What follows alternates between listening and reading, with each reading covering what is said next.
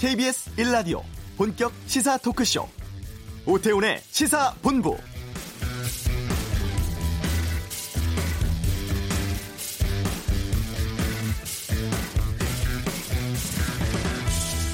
주위 어려운 이웃을 살펴보고 소외된 분들 돌보고자 하는 마음이 가득한 연말입니다. 하지만 지금도 여전히 끝나지 않은 싸움을 이어가고 있는 분들이 있습니다.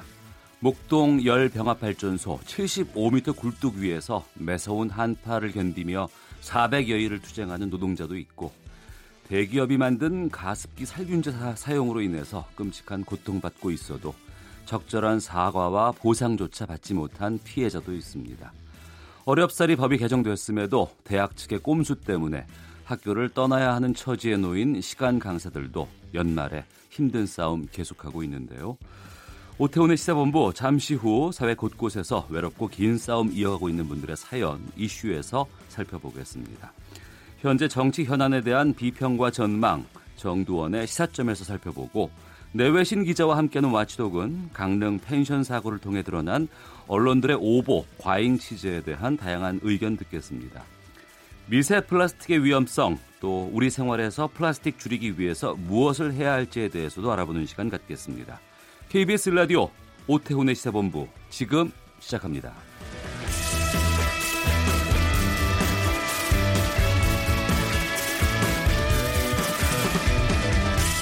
네, 오후를 여는 당신이 꼭 알아야 할 이 시각 가장 핫하고 중요한 뉴스 김기화 기자의 방금 뉴스 시간입니다. KBS 보도 김기화 기자, 어서 오십시오. 안녕하세요.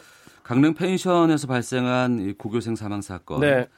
생존 학생들의 상태에 대한 브리핑이 있었다고요? 그렇습니다. 일단 가장 먼저 의식을 찾은 도모군. 이, 이 도모군은 이 대화도 가능하고요. 예. 이제는 일상생활까지 할 수 있을 정도로 호전이 됐다고 합니다. 어. 어 곧뭐 퇴원도 가능할 수 있다. 아, 그래요? 예, 예. 어, 다행이네요. 예. 예. 그러니까 조금 전에 오전 11시 반부터 어, 고압 산소치료에 들어가서 마지막 산소치료 지금도 받고 있는데요. 어, 일반 병실로 옮겨진 학생 두 명과 함께 지금 치료를 받고 있는 겁니다. 이후에 이제 가족과 협의를 해서 네. 퇴원할지 말지를 결정할 것 같습니다. 이렇게 세 명의 학생들은 비교적 빠른 호전을 보이고 있는데 네. 나머지 두 명은 아직 그 중환자실에서 치료받고 있습니다. 그 중환자실에 있는 학생들 상태는 어때요? 어, 두 학생은 먼저 지금 산소 치료를 또 오전에 했고요. 예. 다시 중환자실로 옮겨졌는데 일단 두 명 모두 자가 호흡이 가능하다고 합니다. 그러니까 산소호흡기가 없어도 음. 숨을 쉴 수 있고 한 명은 이름을 부르면 어, 완전하지 않지만 눈을 살짝 뜰 수 있을 정도로 움직임이 좀 호전됐다고 합니다. 원주병원에 입원한 두 명은 이 고압 산소 치료와 저체온 치료를 번갈아 받고 있는데 어, 저체온 치료를 한 번 더 받은 다음에 검사를 해야 어, 상태를 알 수 있을 거라고 합니다. 어, 사고대책본부에 따르면요, 이 학생들이 크게 차도가 있는 건 아니지만 네. 어, 조금씩 상태가 호전되고 있다라고 전했습니다. 이 사고 원인을 보니까 그 자격이 없는 사람이 보일러 설치를 했다면서요? 그렇습니다. 이게 원래는 보일러에 대한 사실 우리가 잘 모르잖아요. 이 설명을 들어봤는데 보일러가 작동이 되면 기본적으로 진동이 있지 않습니까? 그렇겠죠. 모터가 예, 예. 돌아가기 때문에 진동이 생기고 또 외부 충격이 있기 때문에 나사가 느슨해지거나 또 마감 처리를 제대로 안 하면은 이 배기통과 본체가 이탈할 수도 있다라고 해요. 그래서 이거 시공을 할 때는 반드시 전문가가 이걸 시공을 해야 되는데 이거 가스 보일러 하나 시공하는데 시공비가 전문가는 한 30만 원 정도 받는다고 합니다. 네. 그런데 무자격자분들은 한 10만 원만 줘도 음. 시공을 하기 때문에 이 비용을 아끼려다 이런 사고가 난것 아니냐 이런 분석이 나오고 있습니다. 네. 어, 다음 소식입니다. 남북이 오늘부터 그 동해선과 경의선도로 북측 구간을 공동 조사하네요. 그렇습니다. 동해선의 이 북측 구간 도로 점검을 하기 위한 조사단 10명이 오늘 오전 9시 고성 남북 출입 사무소를 통해서 방북을 했습니다. 먼저 사흘 동안은 동해선 고성에서 원산까지 100km 구간 점검하고요. 네. 24일에는 하루 일정으로 어, 경의선 어, 개성 지역의 4km 구간에 대한 추가 조사를 합니다. 이 경의선 도로는요 앞서 8월에 어, 남북이 8일 동안 같이 조사를 했었죠. 근데 이제 동해선 도로 현장소 나가는 건 이번이 처음입니다. 네. 1심에서 무죄 선고받은 안희정 전 충남도지사가 항소심 첫 공판에 출석했어요. 그렇습니다. 안전지사는 예, 출, 예, 출석을 할 때 기자들이 물어봤거든요. 이거 네. 오늘도 뭐 부인할 생각이냐, 심경이 어떠냐 물어봤는데 어, 별다른 얘기를 하지 않았습니다. 어, 수행비서 김지은 씨를 지원하는 어, 안희정 성폭력 사건 공동 대책위원회 어, 분들이 나와가지고 어, 출석하는 안지사를 향해서 안희정을 구속하라 이런 구호를 외치기도 했습니다. 어, 항소심에서는 일단 김 씨도 증인으로 출석을 하는데요. 증인 신문은 어, 비공개로 진행이 됩니다. 공개 변론에서 안전지사 측은요. 어, 수행비서 김지은 씨의 진술에 신빙성이 없다라면서 1심 무죄 판결이 타당하다라고 주장을 했고요. 검찰은 안전지사에 대한 1심 판결에 위력의 범위를 좀 좁게 해석한 것 아니냐라고 반박을 했습니다. 그래서 앞으로 진행될 항소심에서도 이 위력에 대한 판단이 어, 쟁점이 될 것 같습니다. 네. 1년 전 기억하실 겁니다. 이 비트코인 투자에 대해서 뭐 여러 가지 해야 된다, 말아야 된다, 규제해야 된다 이런 논란이 있었습니다만 네. 지금은 네. 상황이 바뀌었죠. 1년 지나고 나서는. 그렇습니다. 국내 최대 규모의 가상화폐 거래소인 업비트 임직원들이 재판에 넘겨졌다. 어떤 혐의입니까? 네, 비트코인 하시는 분들 사이에서 많이 돌았던 얘기가 뭐냐면 비트코인으로 제일 어, 횡재한 사람은 이 코인 거래소 만든 사람들이다 이런 네. 얘기를 했었거든요. 어, 지난해 개장한 이 가상화폐 거래소 업비트 하루 거래량이 6조 원대였습니다. 이게 하루 거래량이 6대 원, 6조 원대라는 거는 그만큼 이 사람들이 수수료를 많이 번다는 음. 얘기죠. 네. 엄청 돈을 많이 벌었다고 하는데 이 업비트가 국내 최대 규모였습니다. 그런데 이 회사 가상화폐 거래에서 수상한 점이 발견된 겁니다. 실제로 보유하고 있지 않은 가상화폐 1,200억 원어치가 입금되어 있는 것처럼 전산 조작이 어, 포착된 건데요. 네. 거래량을 부풀리기 위해서 스스로 가상화폐를 반복해서 사고 파는 가장 매매도 이루어진 것으로 검찰이 보고 있습니다. 그 가장 매매라는 것의 규모는 얼마나 됐어요? 이렇게 가장 가, 가장 매매로 이제 가짜로 사고 판 규모가 4조 2천억 원대고요. 이렇게 검찰은 업비트 직원과 거래 규모를 부풀려서 수입료 수, 아, 수수료 수입을 늘리려고 한 것으로 보고 있는데 또 주문과 취소를 반복하는 허수 주문도 254조 원 넘게 한 것으로 나타났습니다. 254조요? 그렇습니다. 사실 이거는 뭐 누르기만 하면은 뭐 되는 거기 때문에 어. 아무 의미가 없는 건데 왜냐하면 이거 하게 되면은 실제로 거래가 굉장히 활발하게 이루어지고 있는 것처럼 보이지 않습니까? 네. 그래서 일반인들이 보기에는 아 아직 지금 뭐 코인 거래가 활발하구나 이렇게 보이게 하기 위한 사실 아무것도 아닌데 이렇게 된 겁니다. 그래서 게다가 이뿐이 아니라 거래소 임직원들이 경쟁고를 거래소의 코인 가격보다 시세가 높게 보이도록 하는 프로그램을 이용해서 회원들에게 비트코인을 팔고 1,400억 원을 챙긴 혐의도 받고 있습니다. 결국 그래서 어, 전 대표인 송모 씨 등 임직원 3명이 사기 혐의로 어, 불구속 기소됐습니다. 네.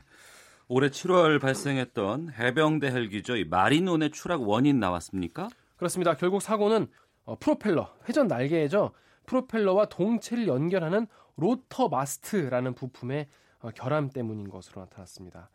어, 민관군 합동조사위원회는요 오늘 로터 마스트를 제조하는 과정에서 열 처리를 잘못된 방식으로 하는 바람에 균열이 생긴 것이 사고 원인이다라고 최종 결론 지었습니다.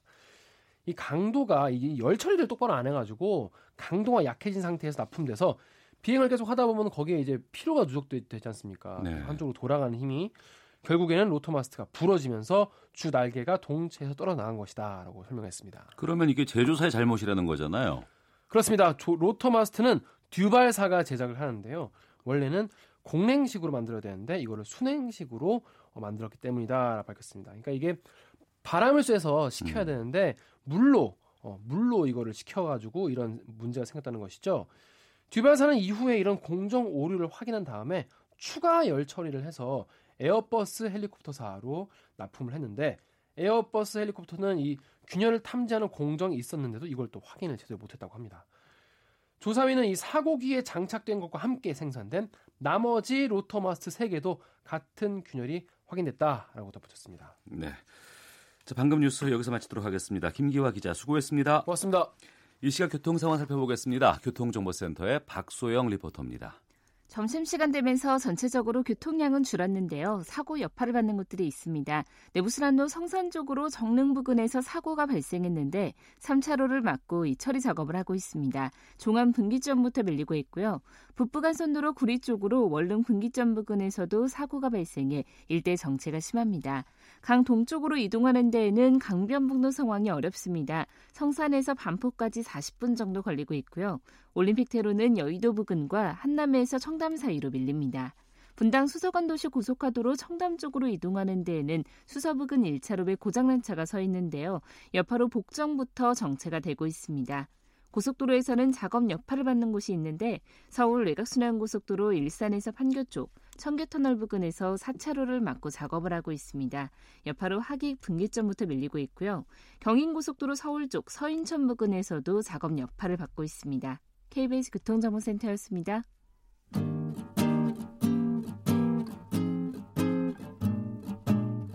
KBS 1라디오 오태훈의 시사본부 여러분의 참여로 더욱 풍성해집니다. 방송에 참여하고 싶으신 분은 문자 9730번으로 의견 보내주세요. 애플리케이션 콩과 마이케이는 무료입니다. 많은 참여 부탁드려요. 네, 훈훈한 연말입니다만 사회 곳곳에서 외롭고 긴 싸움 이어가고 있는 분들이 우리 주위에 많이 계십니다. 어, 추정 60분에서 아주 오랜 세월 동안 풀리지 않는 사회적인 갈등들을 이번에 짚어봤다고 합니다. 송년 기획 어떤 10년 끝나지 않은 이야기를 제작한 KBS 조혜진 프로듀서와 말씀 나눠보겠습니다. 어서 오십시오. 안녕하세요. 예. 파인텍 굴뚝 농성을 단독으로 취재를 하셨어요. 예, 그렇습니다. 어, 현재 어떤 상황이고 왜 하고 있는지부터 좀 알려주세요. 예, 우선 지난해 11월 12일부터 시작된 파인텍 지회의 굴뚝 농성이 오늘로 405일째를 맞고 있는데요. 네. 굴뚝 아래서는 차광호 지회장이 2주 전에 오체 투지를 마치자마자 단식에 돌입해서 현재 12일째를 맞고 있습니다. 극한 투쟁들을 모두 하고 있는데 네. 그럴 수밖에 없는 이유가 있습니다. 파인텍 노조는 2016년에 공장 가동을 중단한 파인텍에서 모기업인 스타플렉스로 고용을 승계하고 노조를 인정할 것 등을 요구하고 있지만 김세권 스타플렉스 대표는 이에 응하지 않고 있기 때문입니다. 네. 405일째 지금 굴뚝농성 벌이고 있고 또 오체 투지 마치자마자 또 단식까지 돌입하고 있는 상황인데 음. 이 현장에 언론 쪽에서 접근이 잘 안 될 것 같은데 어떻게 올라갈 수 있었어요? 예, 맞습니다. 저희끼리만 갔으면 올라갈 수 없었을 곳인데 예. 저희가 정의당의 윤소아 원내대표와 함께 갔습니다. 네. 그래서 윤 의원님이 노동계에 오랫동안 좀 몸을 담으셨던 분이라서 이 극한 투쟁을 하고 있는 지회원분들에게 좀 남다른 이야기를 해주실 수 있을 것 같았고 실제로 네. 또 매우 진솔하게 대화를 나누셨습니다. 음. 저희는 이제 카메라가 갈 수 없는 곳, 그래서 이야기를 쉽게 좀 들을 수 없는 곳에 가서 이야기를 듣고 싶었는데 예. 의원님께서 그 사다리 역할을 좀 잘 해주신 것 같습니다. 그 목동에 있는 그 굴뚝 높이가 75m라고 들었어요. 예, 상당히 높은 곳이고 또 바람도 많이 셀 것 같은데 어떻게 올라가셨어요? 이게 한 중간까지는 나선형 계단이 있고요. 그래서 예. 거기를 걸어 올라가면 되고 음. 이후에는 수직 사다리가 설치가 돼 있습니다. 네. 그래서 관할 소방서와 경찰서의 협조를 받아서 어. 허리에 걸쇠를 차고 예. 걸쇠를 하나하나 사다리에 걸면서 몸을 지지해서 올라갔습니다. 카메라도 들고 갔을 거 아니에요? 예, 그렇습니다. 굴뚝 위 상황이 지금 어때요? 우선은 높은 곳이라서 추위가 말씀하신 대로 굉장했고요. 네. 벽을 따라서 이제 뽁뽁이를 둘러놓고 그 위에 이불을 겹쳐서 이제 바람을 막아놓는 수준으로 하고 지내고 계시더라고요. 네. 그럼에도 불구하고 굉장히 추웠고 또 무엇보다 80cm의 폭으로 이렇게 도넛형 구조로 돼 있는데 네, 네. 너무나 좁아서 올라가면 좀 안심이 될 줄 알았는데 어. 여전히 불안하고 활동하는 것이 예, 굉장히 불안하고 불편했습니다. 네, 그곳에서 근데 400여일 넘게 지금 생활하고 계신 거 아니에요? 그렇죠.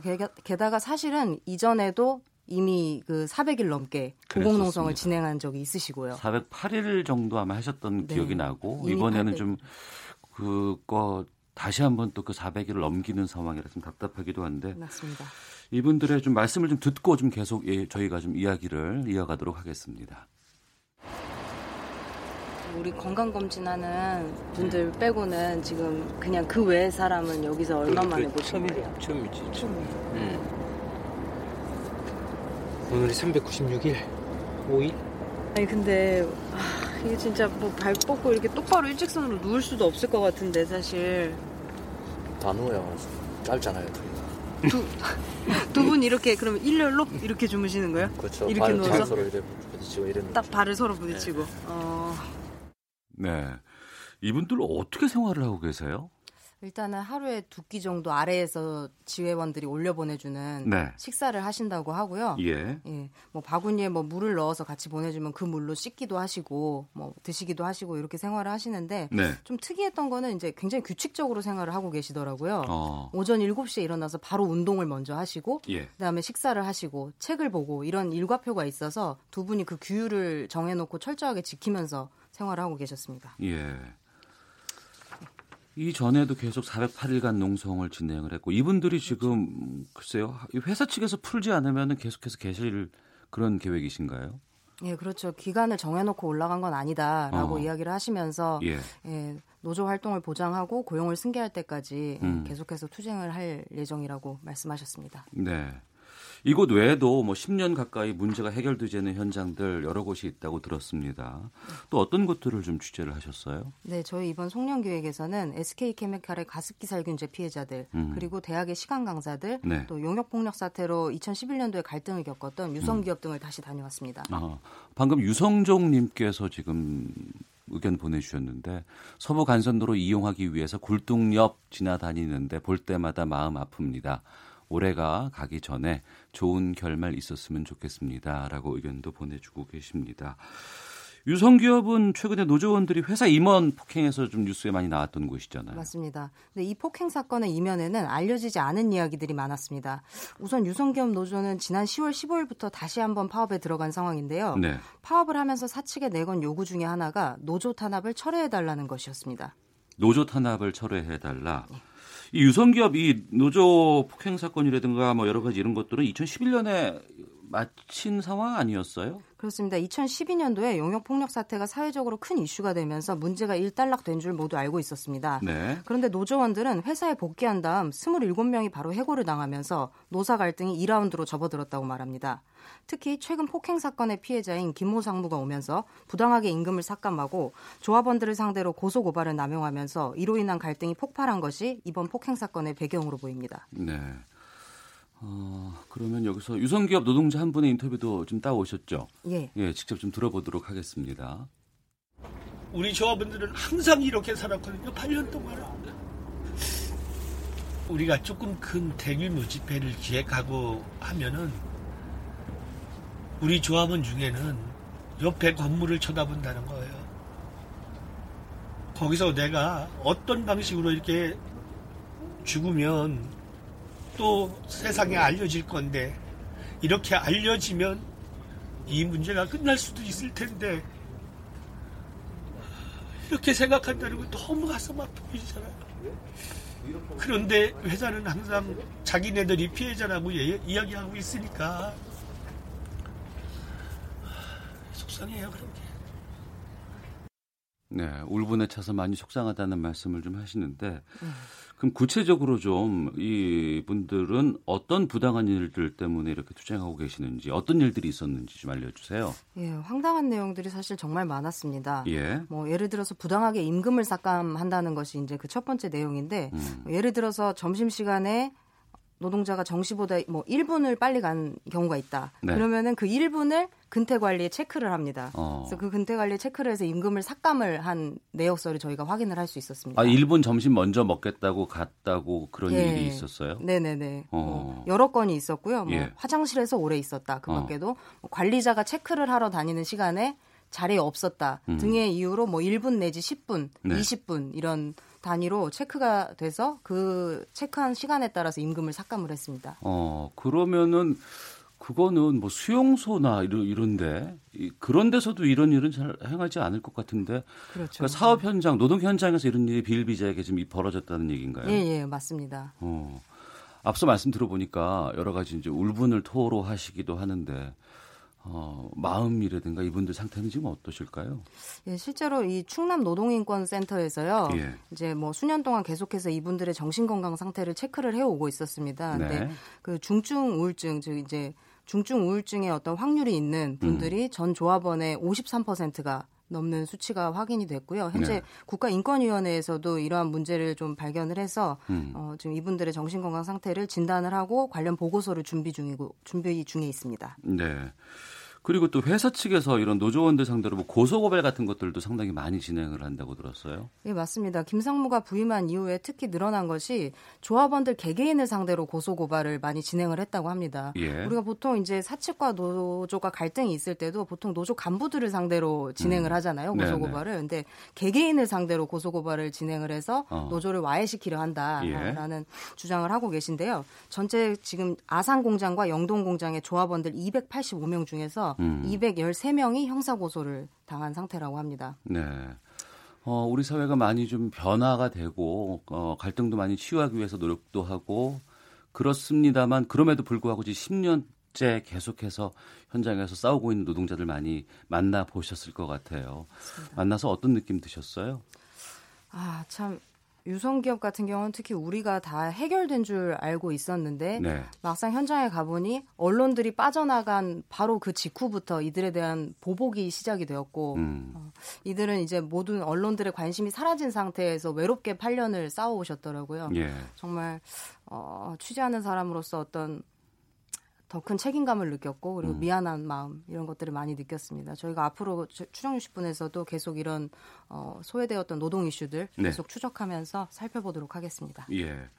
그러면 이 방송이 어, 추정 60분 송년 기획 어떤 10년 끝나지 않은 이야기 오늘 밤에 볼 수 있습니까? 맞습니다. 10시 50분에 방송됩니다. 알겠습니다. 홍보까지 해드렸습니다. 감사합니다.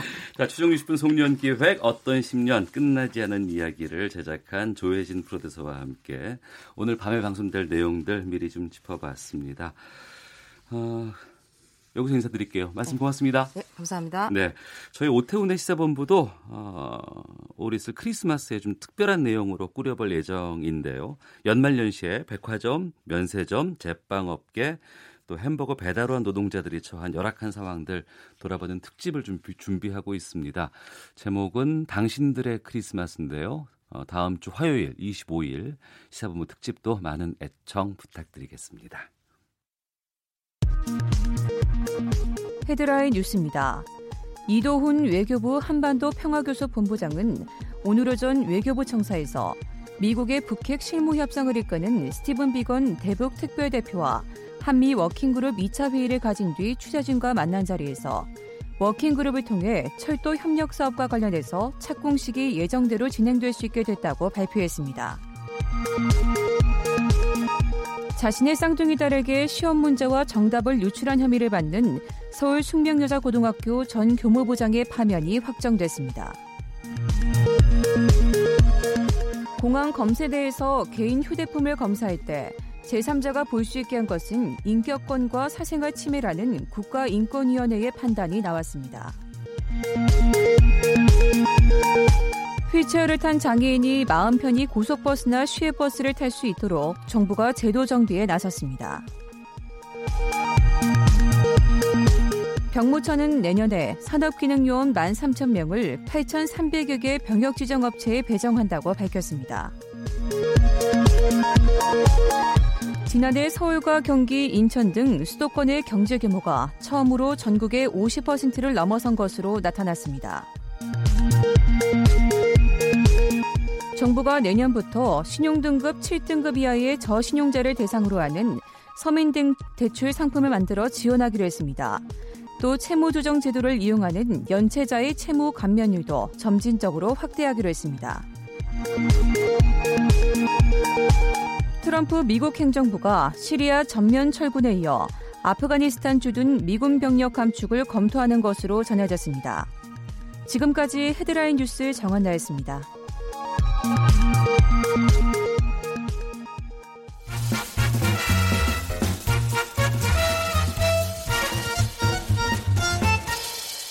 오태훈의 시사 본부. 네, KBS 1라디오 오태훈의 시사본부 듣고 계신 지금 시각 12시 43분 지나고 있는데요.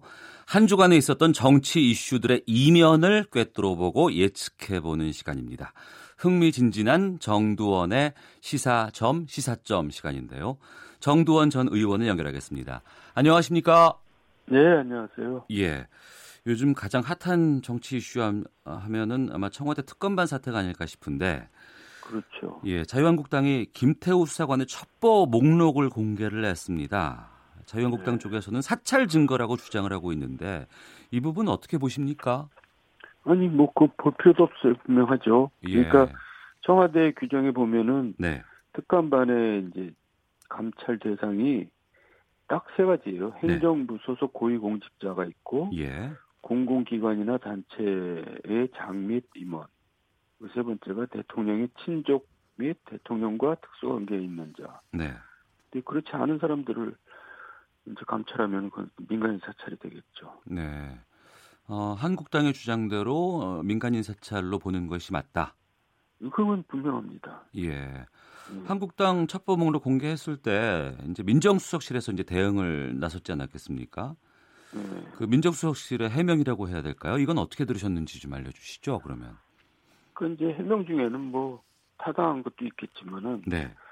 좀 이제 우왕좌왕한 모습이 있어요. 그러니까 앞뒤가 안 맞는 해명을 자꾸 했는데 네. 이를테면 이건 사찰이 아니라 정보 수집이다. 네. 그 말이 그 말 아닙니까? 그리고 처음엔 불순물이라고 그랬다가 기초 자료라고 말을 또 바꾸기도 하고요. 네. 또 이제 민간인 사찰 아니냐 그 음. 그랬더니 비트코인 대책 마련을 위해서 협업 차원에서 한 거다. 네. 궁색해요. 음. 그러니까 지금 6급 수사관이 이제 문제를 일으켰는데 네네. 네. 청와대가 이제 비서실장, 홍보수석, 민정수석 이뭐 전부 다 대변인까지 네. 좀 이렇게 우왕좌왕한 모습을 보이는데 음. 뭐그 좀 석연치 않은 점이 있죠. 네. 그 6급 수사관 개인 비리를 덮기 위해서 이것을 이제 폭로한 것이다. 이렇게 이제 주장이 나오고 있기도 합니다.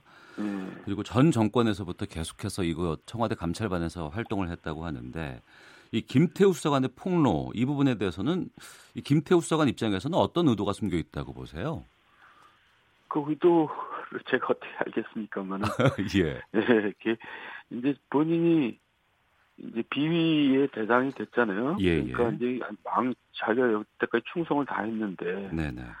자기가 뭐 조금 뭐 좀 실수했다고 자기를 이렇게 돌려보내고 이렇게 할 수 있느냐 뭐 음. 개인적인 그런 이제 섭섭함도 있겠죠. 네. 그렇지만은 이 사람이 지금 나 감옥 갈 각오를 하고 하는 거다라고 하는 거는 예, 예. 뭔가 이제 자기가 정의감도 있다고 저는 봅니다. 어. 그러기 쉽지 않거든요. 예.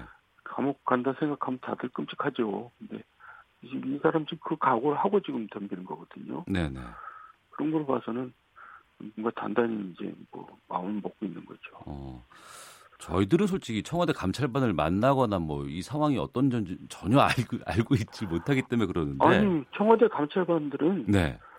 이제 미행을 합니다. 어. 어, 그 저도 뭐 옛날에 이명박 정부 때 사찰을 많이 당해봤는데 예, 예. 제가 만나고 다닌 사람들이 다 불이익을 받아요. 어. 그러니까 저를 다 미행했다는 얘기죠. 어. 그러니까 그거는 만나 만나는 게 이상한 거예요. 예. 그 사람들은 알지 못하게 활동을 합니다. 어. 하지만 뭐 저 사람이 청와대 감찰반이다라는 것들은 공공연하게 좀 알려지곤 있는 건가요? 음, 아무래도 기자들은 많이 알겠죠. 왜냐면 네. 기자들하고 이제 같이 뭔가 상호 좀 협조도 하고 그럴 테니까. 네. 음. 이김 수사관에 대한 의혹도 의혹입니다만 이번에 그 청와대 반응에 대해서 여러 가지 언론들에서 좀 지적을 하기도 하는데 음. 어, 급에 맞지 않는 일을 하지 말라며 언론사를 향해 경고를 하기도 했다고 하는데 이 부분에 대해서는 어떻게 보시는지도 궁금하네요. 대변인 이제 기자들을 향해서 그런 말을 했는데요. 네네. 음, 급에 맞지 않는 대응을 한 거죠. 어. 그러니까 그거를 이제 대변인에서 이제 반부패 비서관한테 물어봐라 이제 나한테 물어보지 말고. 예. 그러니까 이제 자기가 지금까지 대응을 잘못했던 걸 자인하는 셈이 돼버린 거죠. 네. 그러니까 그에 맞지 않게 대응을 했죠. 음. 그러니까 그 하여간 뭔가 이상해요. 그걸 왜 그렇게 대응을 처음엔 그렇게 하다가 이제 와서 발을 빼내죠. 네. 청와대는 지금 김태우 수사관을 검찰에 지금 그 고발한 상황이고 자유한국당은 청와대 민정수석실에 대한 고발 뭐 하겠다면서 이제 맞불 놓고 있는데 결국에는 이 칼끝이 책임을 누가 질 것인가 야당 쪽에서는 여기에 향해 있는 것 같습니다. 그 결국 또 이제 이게 사법기관 결정 처분에 네. 맡기는 건데 예, 예. 과거 박근혜 정부 때는 이와 비슷한 사건이 있었잖아요. 예. 박관천 경정이라고 이제 그 사람이 문건을 갖고 나와서 이제 그게 언론에 보도되면서 예. 사건이 됐는데 네네. 그법 이제 그걸 문서 유출이라 그래서 이제 청와대에서 고발을 해가지고 이제 검찰 수사를 받았는데 네. 문서 유출죄로 이제 형은 받았죠. 그렇지만 그때 이제 정윤회 뭐 이런 사람들이 등장했는데 네. 그거에 대해서는 조사를 안 했거든요. 어. 그러니까 검찰 수사 결과가 이제 엉뚱한 이제 결과가 나온 건데 네. 그, 때 만약에 정윤회를 제대로 수사를 했으면은 최순실 사태를 막을 수가 있었던 거거든요. 음. 그러니까 이번에도 검찰이 이제 제대로 수사를 할 것이냐. 네. 진짜 청와대가 민간 사찰을 했느냐를 음. 수사를 하는 게 아니라 이 사람이 문건 유출한 것만 갖고 수사를 하면은 전번과 비슷한 사, 태가 이제 벌어질 수가 있는 거죠. 네. 그래서 수사 결과가 이제 사실 주목되는 건데 네. 그걸 떠나서 음. 이 사람을 청와대에서 미꾸라지라고 그랬잖아요. 네네. 미꾸라지를 데리고 있었거든요. 음. 이제 관리를 잘못한 거잖아요. 관리 그 책임. 책임 은 져야죠. 예. 민정수석이 그 책임을 져야죠. 예. 그 네. 박근혜 정 정부 시절에 그 박관천 수사관과 네. 이제 김태호 수사관 이 현재 지금 봤을 때 이 박관천 씨의 경우에는 정권 차원에서 오도에 의해서 움직이다가 이게 폭로가 된 것이고 이번 네. 김태호 비서관 아 그 수사관 같은 경우에는 본인 스스로가 네. 이것을 뭐 행하다가 음. 아, 본인이 이제 위기에 빠지니까 이런 걸 내왔다. 예. 어, 같이 볼 수는 없다라는 의견에 대해서는 어떻게 생각하십니까? 그러니까 본인은 또 얘기가 다르잖아요. 자기는 지시를 받고 했다 이제 이렇게 얘기를 하는데, 예. 그러니까 이제 그거를 이제 사실 여부를 가려야 되는데요. 음. 근데 이제 설령 네네. 지시를 받지 않고 개인 일탈행위를 했다 하더라도 네. 그 사람이 그 오랫동안 있었잖아요. 음. 그리고 오랫동안 그 일탈행위를 하게 놔둔 책임을 져야 된다는 얘기를 제가 좀 전에 한 거죠.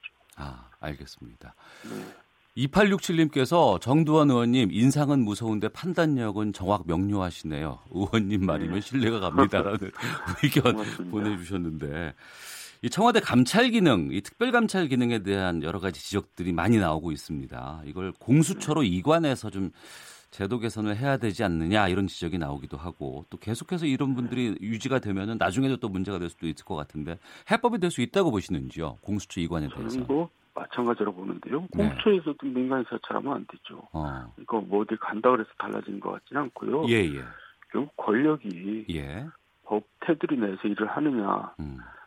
그럼 권력이라고 그냥 마음대로 법을 어기면서 일을 하느냐, 네. 그 차이지 뭐 어디로 딴 데로 간다고 뭐 달라질 것 같지는 않습니다. 네. 이 사태 끝은 어떻게 될까요? 제가 볼 때는 민정수석이 불명예 퇴진할 것 같은 보이는데요. 네. 예, 그 전에 이제 제가 하고 싶은 얘기는 이게 자업자득이라는 얘기죠. 예. 그러니까 예. 이 정부가 너무나 적폐청산한다면서 음. 마구잡이로 그냥 무리하게 적폐 수사를 했거든요. 예. 그 기준이 굉장히 엄격해진 거예요. 음. 그, 그 기준이 사실 다시 자기 자신한테 돌아오는 거죠. 네. 일을 하다 보면 그 선이라는 게 불분명할 때가 있거든요. 예. 넘어갈 때도 있고. 근데 음. 그런 것까지 막고잡이를 다 적폐다. 그래서 지금까지 수사한 거 아니에요? 네. 그러니까 이제 자기 자신이 이제 그 적용을 받게 되는 거죠. 음. 그러니까 일을 그렇게 융통스럽게 하다 보면은 네. 이런 일이 생겨요. 음. 알겠습니다. 다음 이야기로 좀 넘어가 보겠습니다. 네. 그전 원내대표였던 김성태 자유한국당 의원의 딸 특혜 채용이 또 이번엔 공개가 됐어요. 네. 네. 이건 어떻게 보십니까? 제가 보니까 예. 지난번에 이제 그 국정감사 때부터 이 문제가 불거졌잖아요. 네. 특, 혜 채용 문제가. 음. 그래서 이제 전수조사를 하고 그러는데 네. 지금 하고 지금도 계속 하고 있을 겁니다. 예. 근데 이미 이제 김정태 건을 제보를 받았던 것 같아요. 네. 이런 거는 이제 회사 내에서 노조 같은 데서 제보를 하거든요. 어. 회사에서 그 내용을 알죠, 다. 예, 예. 근데 이제 그거를 원내대표니까 네. 그걸 꺼내들면은 원내대표 야당 탄압한다는 소리를 들을까봐 아마 좀 미뤘다가 아 기다렸군요 그러면 그래도 기다렸다가 이제 꺼낸 것 같아요. 어. 그러니까 굉장히 뭔가 이제 근거 없이 나온 것 같지는 않고요. 네네. 좀 김성태 원내대표는 좀 궁지에 몰리게 됐죠. 어. 또 김성태 의원이 원내대표 시절에 이 공기업 이 조사에 대해서 음. 또 적극적으로 또 의견을 제시했던 상황이었기 때문에. 네. 음. 그건 그러니까 본인이 지금 뭐라 그러냐면 네. 대통령 아들 의혹도 함께 다루자 이렇게 나왔는데 예예예 예, 예. 이게 이게 이제 결국 이재명 지사가 쓴 수법이거든요. 어. 이재명 지사는 이 수법을 써서 빠져나왔죠 일단 예. 해경문 김씨 뭐 이런 건에 대해서는 아예예 예, 예, 예. 그러니까 그걸 이제 또 같이 써먹는 거예요. 음. 그러니까 재밌게 되어버렸는데. 네. 예, 그러니까 이제 그걸 가지고 뭐 이제 뭐라 그러니까 물귀신 작전이라고 그러잖아요. 어. 그러니까 정면 돌파를 택한 이 김성태 의원의 행보에 대해서는 어떻게 보십니까? 예, 그러니까 이제 지금 제가 볼 때는 저랑 가까운 사이니까 참 예. 말하기가 불편하긴 한데. 예, 예, 예. 궁지에 몰렸으니까 어. 대통령까지 끌어들이면서 물귀신 작전 나오는 거죠. 어. 이 판단은 그러면은 뭐 괜찮은 판단으로 보세요? 예, 한번 뭐 써본 또 써. 두 번은 의미 없다. 네. 아, 알겠습니다. 마지막으로 한 가지만 더 짚겠습니다. 네. 유치원법 합의가 또 안 됐어요. 그러니까요. 예. 그러니까 이제 사실 야당이 입장도 사실 우리가 좀 봐야 되는데 네. 지금 유치원 3법이 좀 과한 면은 있어요. 네. 그러니까 전 유치원을 범죄자 취급을 가정을 해놓고 이제 법을 만들다 보니까 네. 좀 과한 측면이 있단 말이에요. 네. 그러니까 이제 선량한 원장들은 이런 규제 때문에 굉장히 힘들어지죠. 네, 네. 그래서 야당도 그런 면에서 이건 너무 과하다라는 얘기인데 음. 그 그런 면을 적당히 조정해서 합의를 보면 될 것 같아요. 네네. 그 여당이 일방적으로 그냥 고집할 게 아니라 조금 과한 부분을 조금 수정을 해서 합의를 해서 통과시키는 게 좋을 것 같은데요. 어, 조정 후에 합의는 가능하다고 보세요? 그러면 이 지금의 상황에서 국회가?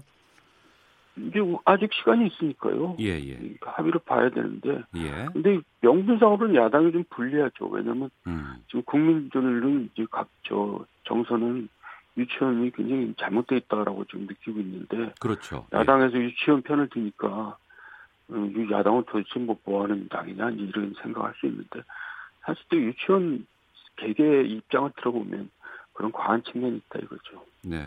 야당 쪽에서는 자유한국당 쪽에서 이제 여기에 대한 거부감이 큰데 네. 민주당은 지금 패스트 트랙까지 동원해서 유치원법 통과시키는 방안까지 검토를 했다고 합니다. 예. 이 패스트 트랙을 통해서 유치원법 통과는 어떻게 보세요? 그 패스트 트랙이 빨리 통과시키는 것처럼 보이지만 실은 이게 330일이 걸리는 일이거든요. 330일? 그러니까, 예. 상임위에서 이제 이게 5분의 3만 의결하면 네. 패스트트랙 법안이라고 그래서 330일 지나면 자동적으로 본회의에 상정된 예, 예. 야당하고 합의를 안 했더라도 예. 그런 법입니다. 그러니까 어. 결국은 이제 그렇게 하, 합의가 안 되면 그렇게 하겠죠. 예. 그러면 거의 1년 뒤에 이제 이 법이 본회의에 이제 상정이 되겠죠. 아, 1년이나 걸리는 것이 예, 결국 330일 걸리는 거예요. 알겠습니다. 네. 자, 지금까지 정도원 전 의원과 함께했습니다. 말씀 고맙습니다. 네, 수고하셨습니다. 네, 오태훈의 시사본부 1부 마치겠습니다.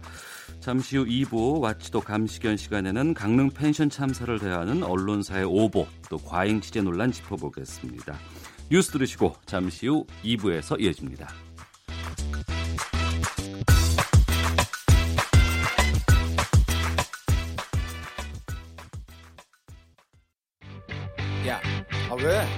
점심시간에 뭐하냐? 자야지. 야, 그러지 말고 이거 한번 들어봐. 아 뭔데? 지금 당장 라디오를 켜봐. 나른한 오후 깨울 시사 토크쇼. 모두가 즐길 수 있고 함께하는 시간. 유쾌하고도 신나는 시사 토크쇼. 오태훈의 시사본부. 네. 한 주간의 언론 보도를 분석하고 비평하는 정상근 알파고의 와치독 감시견 시간입니다. 정상근 전 미디어널 기자, 자만 아메리카의 알파고 신하 씨 외신 기자 두 분과 함께합니다. 어서 오십시오. 네, 안녕하십니까? 네, 안녕하십니까? 예. 아, 고등학교 3학년 학생들이 강릉 펜션에 머물렀다가 일산화탄소 중독으로 사상자가 나왔습니다.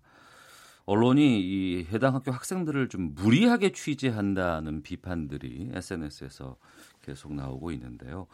먼저 이번 강릉 펜션 사고 기자 입장에서 어떻게 보셨는지 정상훈 기자부터. 아, 뭐 기자 입장이라기보다는 그 저는 개인적으로 진짜 마음이 아팠던 게 네. 저도 이제 수능을 음. 본 적이 있었잖아요. 예, 예. 수능이 끝나고 이 대학에 가기까지의 그 시간이 어떤지를 잘 알고 있으니까 음. 굉장히 좀 대학 생활에 기대가 되기도 하고 네. 굉장히 좀 즐거운 마음이고 또 친구들하고 또 헤어져야 된다는 뭐 그런 마음도 있고 음. 뭐 그런 감정들이 확 이입이 좀 되더라고요. 그런데 예. 또 마침 또 이게 친구들하고 놀러 갔으니까 또 얼마나 재밌고 신났겠습니까? 근데 그러니까요. 네, 이런 일이 벌어져 가지고 어, 진짜 참담하더라고요. 네. 알파고 기자는 아 이제 뭐 뭐라 그 인간의 그 현대인의 삶에서 뭐 무슨 좀 약간 죽음이 다가왔을 때 아마 제일 안타까운 기간에 다가온 죽음이 아닐까 싶어요. 왜냐하면 그 다섯 살 때부터 한 경쟁석에 들어갔는데 음. 이제 약간 길게 아무 걱정 없이 네. 쉴수 있는 일정의 좀 약간 안식처에 갔는데 거기서 죽으면 다 찾아온 것이 음. 사람의 마음을 아프게 만들죠. 네. 사고 때마다 이제 우리가 대한민국 사회 안전 불감증이 문제다라는 얘기들 참 많이 합니다. 알파고 기자 이제 외신 기자의 입장으로 봤을 때 이 대한민국 사회 안전 불감증 어떻게 보세요? 아니 사실은 그 네. 이제 그뭐 90, 90년대 초기에는 그 삼성 대교 네. 그 대교 이름 까먹는데 그 사고가 일어났잖아요. 아 다리가 무너진 거? 예예예. 예, 예, 예, 예. 그 대교 이름 좀 까먹었는데 잠시 예. 죄송합니다만 그 다음에도 이제 백화점 하나가 붕괴된 적도 있었고. 예예. 예, 그래서 그 외신에서 주로 아, 한국에서는 이 투개 사건 이후로부터는 안전에 대한 음. 이제 좀 약간 예민하는 그 감정의 수치가 좀 약간 올라갔다는 식으로 좀 주로 높이 평가하는 건데 네. 이제 그 세월호 사건이라든가 다음엔 음. 이번에 이 강릉 사건이라든가 이제 한국 사회가 다시 한번 이 안전을 어, 어, 얼마나 받아들인지를 되돌아보는 네. 뭐 계기가 됐다는 식으로 음. 보고 있어요. 네.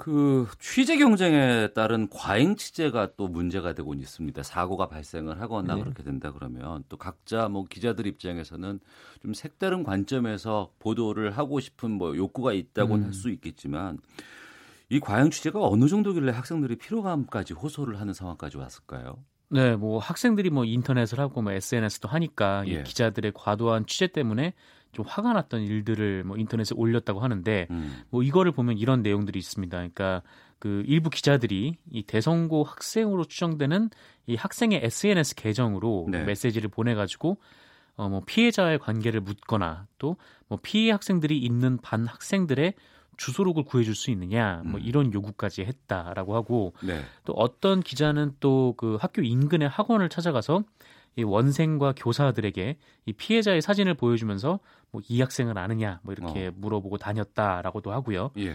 뭐 심지어 한 학생이 올린 글을 보면 이 대성구 근처에 있다가 뭐 지나가는데 어떤 남자가 갑자기 툭 튀어나와서 뭐 이번 사건과 관련해서 뭐 이상한 걸 물어보길래 아 뭐 저는 대성고 학생이 아니에요 이렇게 음. 대답을 했더니 네. 거짓말하지 마라 뭐다 음. 안다 뭐 학생증 줘봐라 뭐 이런 요구까지 했다라고 예. 하는 주장이 올라왔습니다. 뭐 어. 그러면서 뭐 또 다른 기자도 갑자기 툭 튀어나와서 물어보길래 예. 뭐 나는 상관없지만 뭐 관련 학교 학생분들이 좀 예민하니까 조심해달라 음. 뭐 이런 말을 하기도 했다면서 네. 뭐 다들 조심해라 뭐 기자들이 정말 뭐 툭툭 튀어나오더라 뭐 이런 얘기를 했다. 고도 하고 또 심지어 뭐 이거 관련해서 청와대 청원까지 등장을 했다라고 음. 합니다. 그러니까 학생들에게 취재를 좀 그만하게 해달라 어. 뭐 이런 내용이었는데 뭐 이게 다 학생들의 주장이지만 뭐 제가 기자 생활하면서 또 봐온 바에 따르면 아마 크게 다르진 않을 거예요. 뭐 음. 학생증 내놔라 뭐 이런 것까지는 뭐 알 길이 없지만 뭐 SNS를 통해서 뭐 묻는다든지 아니면 주변에 있다가 딱 잡아서 그냥 이렇게 좀 그 느닷없이 물어본다든지 이런 일들은 아마 있었을 거라고 네, 생각을 하고 있습니다. 네. 알파고 기자는 이런 식의 취재 방식에 대해서는 어떤 의견이세요? 아, 저는 기자로 맨 처음에 회사에 입사를 했을 때 교육을 네. 받잖아요. 네. 그때 이런 일이 제가 겪은 적이 있었어요. 이제 그 터키는 한국이랑 달리 기자들이 그 경찰들이 갖고 있는 그 수신기 있잖아요. 그 핸드폰 같은 뭔가 그 무전기. 기계. 네. 무전기요. 무전기. 아, 그러니까 무전기를 갖고 있어요. 어. 기자들이. 기자들이요? 예. 아 진짜 이거는 좀 약간 저도 놀랐어요. 한국은 왜 없는지. 아 그러면 경찰들 간에 서로 간에 무선 신호를 기자들이 엿들어요? 예, 예, 엿들어서 사건에 기자 가끔씩 경찰보다 먼저 도착할 경우도 있어요. 기자들이. 어. 예, 예. 기자들이 항상 도시를 돌아다녀요. 예. 하여튼 이제 저도 그 일주일 동안 그 부스에서 이제 교육을 받은 적이 있었는데 또 우리한테 연락이 왔어요. 뭐 사고 났다. 음. 근데 이제 사고가 왜 난지 누구도 몰라요. 왜냐면 네, 고, 네. 유일하게 거기는 그 캠코더가 없었어요. 그 네. 그 감시하는 뭔가가. 가봤는데 트럭 하나하고 그리고 뭐라고 해야 그차 하나가 네. 중돌하고 사람도 죽었어요. 음. 그리고 좀 약간 너무나 큰 상처를 입은 사람들 몇 명 있는데 네. 본사에서 연락 오고 빨리 사고의 원인을 알아보래요. 예. 제가 이제 거기 이제 막 내려갔는데 음. 다 선배들이 저한테 야 가서 물어봐. 네. 아 근데 물어보기에는 제가 물어보면 왠지 제, 저는 구타당, 뭐, 버킹당할 것 같아요. 왜냐면, 음. 거기에 있는 사람들이 다 자기 진척들을 주고 있고, 네, 어떻게, 네. 지금 다 다들 자기나 상처에만 지금 뭐라고 해야 되나 음. 신경 쓰고 있는데 네네. 제가 가서 뭐 여기 어떻게 사고 일어나서 물어보면 그렇죠. 예. 왠지 역설 당할 것 같았는데 그럼요. 이제 예, 예. 선배들이 예. 아 이러면 기자 아니야. 기자는 자기 목숨을 생각해서 사는 사람 아니야. 어. 이렇게 영웅처럼 가서 물어봐야 되는데 저도 오히려 이렇게 하면 영웅이 아니고 나쁜 사람이 되는 거 아니냐. 토끼도 그래요. 진짜 똑같네요. 어. 하여튼 좀 약간 그런 적이 있었어요. 특히 거기 이제 그나마 좀 약간 에, 안 얌전해 보이는 여성분이 음. 있었는데 그럼 가서 애한테 물어봐. 네. 근데 그 여자분이 거기 울고 있었거든요. 왠지 음. 자기 징적이 하면 방금 전에 돌아가신 건데. 네. 하여튼 마음 먹고 연기를 하고 물어보려고 간, 물어보려고 접근하려고 했는데 너무나 크게 우는 모습을 보고 도저히 못 풀어 그래서 다시 죄송합니다 못하겠습니다 하고 음. 예 그렇게 됐어요. 그런 그걸 이제 보고 아 기자이란 직업은 아, 어디까지 직업이냐. 네. 어디까지 실행해 그 실전해야 되는 직업이냐. 그래서 제 머릿속에 항상 이렇게 물음표가 됐어요. 그 계기로. 음, 뭐 사고 원인을 뭐 밝히고자 뭐 네. 이런 부분들에서 뭐 필수 불가결일 수도 있겠습니다만 또 그냥 지나가는 학생들에게 그런 것들을 또 들이대는 건 어떨까라는 생각이 들기도 하고 좀 또 하나가 그 모 매체가 이렇게 제목을 뽑았어요. 학생 하나는 명문대 진학을 앞두고 있어서 더 안타깝다라는 제목을 이렇게 뽑았는데 아우 진짜 안타까운 제목이 있네요. 그 명문대 진학을 앞두고 있으면 더 안타깝나요? 이게 왜 공부를 잘했고 못했고가 이게 무슨 상관이라서 이 보도 제목을 이렇게 뽑을까요? 그러게요. 이게 서울신문 보도였는데 뭐 네. 뭐 말씀하신 대로 첫 줄부터 뭐 소식이 전해지면서 뭐 학교는 물론 교육 당국이 침통한 분위기다. 뭐 음. 특히 사망 학생 중에는 명문대 진학을 앞두고 있는 것으로 알려져 안타까움을 더하고 있다. 뭐 이런 내용이었는데 네. 뭐 말씀하신 대로 뭐 명문대를 진학하건 아니건 이 안타까움은 누구한테나 다 더해지고 있는 거고 네. 좀 언론이 이렇게 학벌 사회를 조장하는 글을 아무렇지도 않게 음. 쓰고 또 게다가 이거를 데스크에서도 걸러내지 못했다는 게 정말 음. 좀 자질을 의심해야 하는, 하는 대목이 아닌가 네. 좀 그런 생각이 좀 들었습니다. 아니 예. 기사 안에 있는 한 문장으로 나오는 것까지만 해도 봐줄 수가 있으나 이걸 음. 좀 약간 크게 제목으로 뽑는 예, 것이 문제가 포커스를. 시키는 거좀 약간 아닌 것 같아요. 네. 게다가 이번에 뭐 이런 뭐 취재 방식의 문제점 포함해서 또, 또 문제가 되는 것이 이겁니다. 속보가 이제 계속해서 나왔는데 네네. 처음에는 사망자 수가 뭐 3명에서 4명으로 늘었다는 보도도 있었고 거기다가 뭐 번개탄이 발견됐다라는 이런 보도들도 좀 나오고 있어요. 네네. 뒤에 가서 보니까 다 아니었고 잘못된 이 취재였는데 이런 오버들이 또 꽤 있어요. 네, 뭐 이런 오보들이 뭐 그러니까 지금 나오는 것들이 예전에 이제 세월호 참사가 있었을 때랑 좀 비슷한데 네. 언론이 그냥 계속 속보 경제만 하다 보니까 이게 정확하게 확인하지 않고 음. 그냥 무작정 이제 뭐 쓰고 또 그게 이제 다른 언론에서 받아 씀으로써 확산이 되는 좀 이런 과정들은 뭐 여전히 고쳐지지가 않는 것 같아요. 그래서 네. 뭐 이런 초기의 오보라든지 아니면은 아까 이제 말씀하셨던 이제 학생들에게 다가가서 이제 묻고 뭐 사실 뭐 그 슬프다는 말 외에 들을 게 없는 상황에도 불구하고 뭐 그렇게 유족들이나 학생들에게 접근해서 이게 물어보는 거는 이게 2014년에 그이 세월호 참사가 있었던 이후로 네. 이 기자들이 다시는 이런 거를 하지 말자라고 이 재난 보도 준칙을 만들었었는데 네. 여기에도 때도 또 그냥 위배가 돼가지고 음. 똑같은 일이 계속 벌어지는 거죠. 그러니까 그 재난 보도 준칙에는 어떻게 규정돼 있어요? 이렇습니다. 뭐 첫 번째 내용을 보면 뭐 사망자와 부상자 등 이 피해자와 그 가족, 이 주변 사람들의 의견이나 희망 사항을 존중하고 그들의 명예나 사생활, 심리적 안정 등을 침해해서는 안 된다라는 네. 내용이 있고 두 번째는 피해자와 그 가족, 주변 사람들에게 인터뷰를 강요해서는 안 되며 뭐 인터뷰에 응한다고 할지라도 이 질문 내용과 반복, 이 인터뷰 시간 등을 세심하게 배려해야 한다. 뭐 이렇게 되어 있었습니다. 네. 지침은 상당히 공감이 가는 내용인데 네, 알파오 네. 기자. 네. 이런 그 재난 보도 준칙 내용들 외신에서도 이런 것들 다 있죠.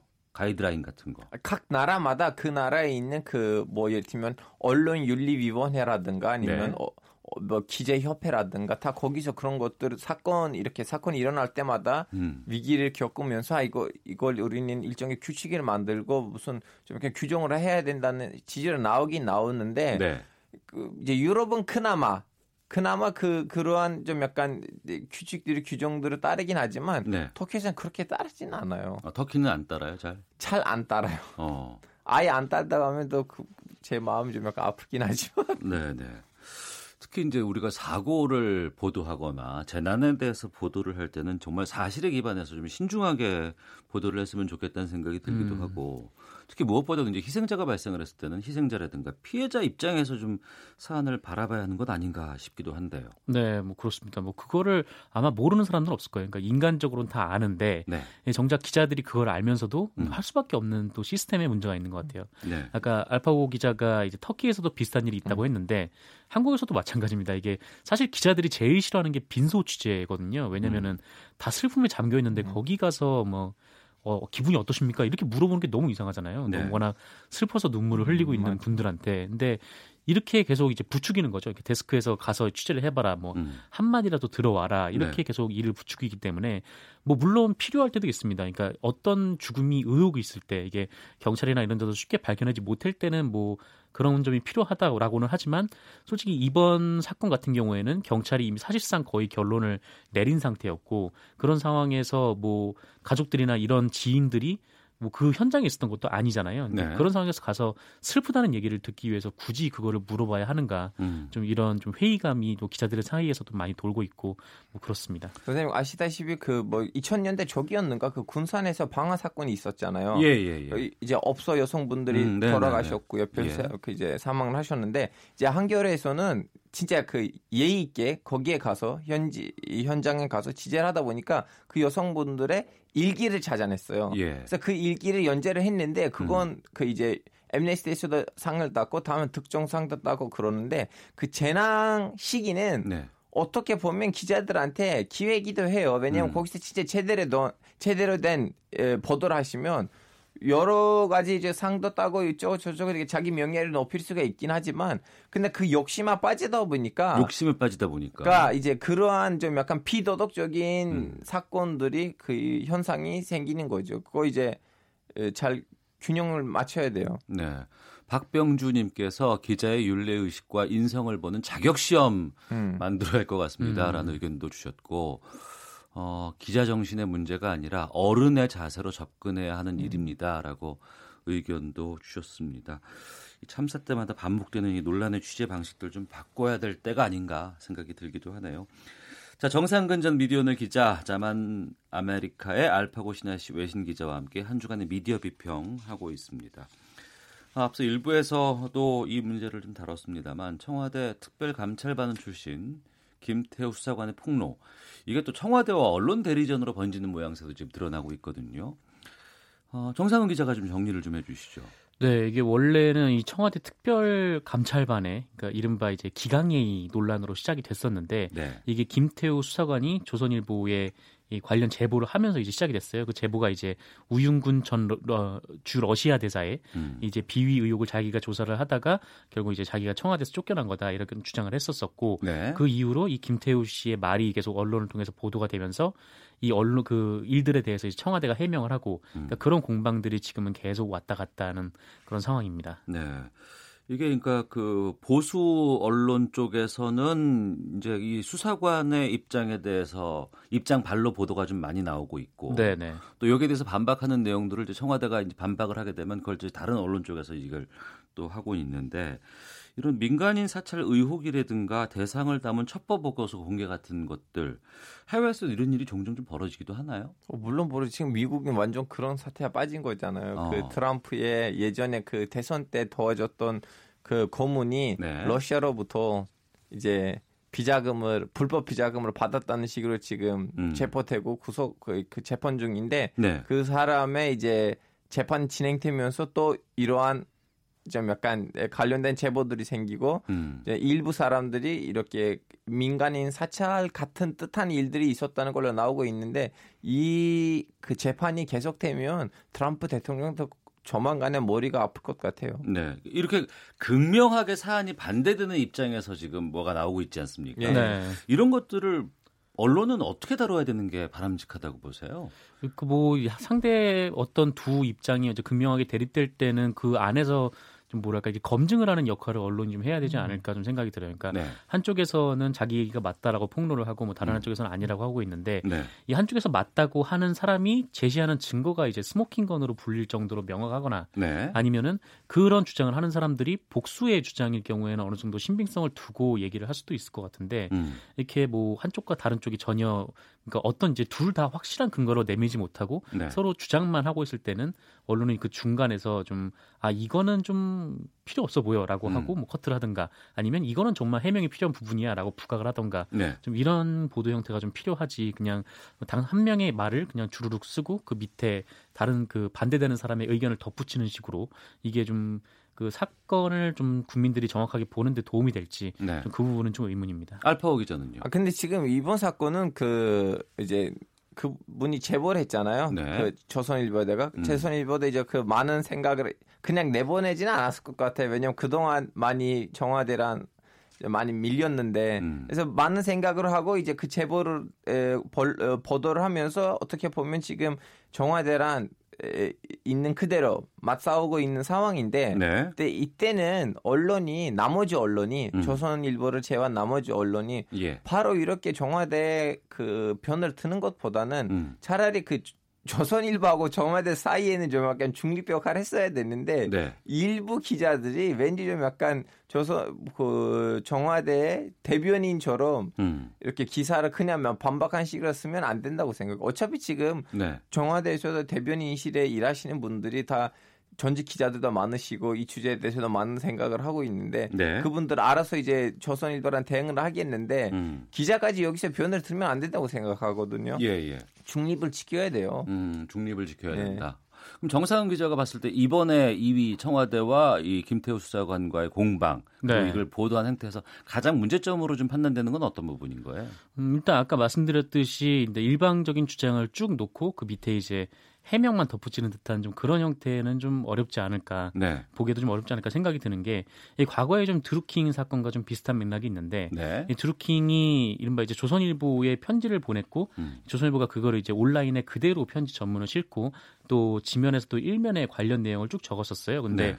이후에 이제 드루킹의 증언이 번복이 되면서 사실상 조선일보에 보낸 편지가 좀 잘못된 음. 것으로 이게 결국 결론이 났었는데 네. 뭐 그러니까 이런 식으로 뭐 한 명의 주장을 그냥 그대로 옮기지 말고 음. 좀 뭐랄까 알파고가 얘기한 것처럼 뭐 그 딱 중립에 서서 양측의 입장을 정확하게 다 반영을 하든지 네. 뭐 아니면은 뭐 그 내용을 이제 검증을 하든지 뭐 그런 방식이 더 낫지 않을까라는 생각이 듭니다. 네. 근데 지금 조선일보는 언론인으로서 보다 는 뭐 언론 윤리니 아니냐 보다는 목숨을 걸고 이 게임에 들어갔기 때문에는 아 조선일보가요? 아, 그래서 저는 지금 조선일보보다 나머지 언론사들의 우리는 따져야 된다고 생각해요. 예. 나머지 언론사들이 언론 역할 하고 있느냐 안 하느냐. 음. 사실 예전에 음. 최순실 게이트가 딱 불거졌을 때이 네. JTBC도 그렇고 조선일보, TV조선도 그렇고 어떤 방식을 썼냐면은 그러니까 여러 증언과 정황을 확보를 해놓고 그 다음에 이제 뭔가 하나를 딱 준비하고 네, 네. 그다음에 청와대에서 반박이 나오면 거기에 또 재반박을 해서 이제 점점 음. 이른바 이제 올가매는 방식을 사용을 했었거든요. 네네. 근데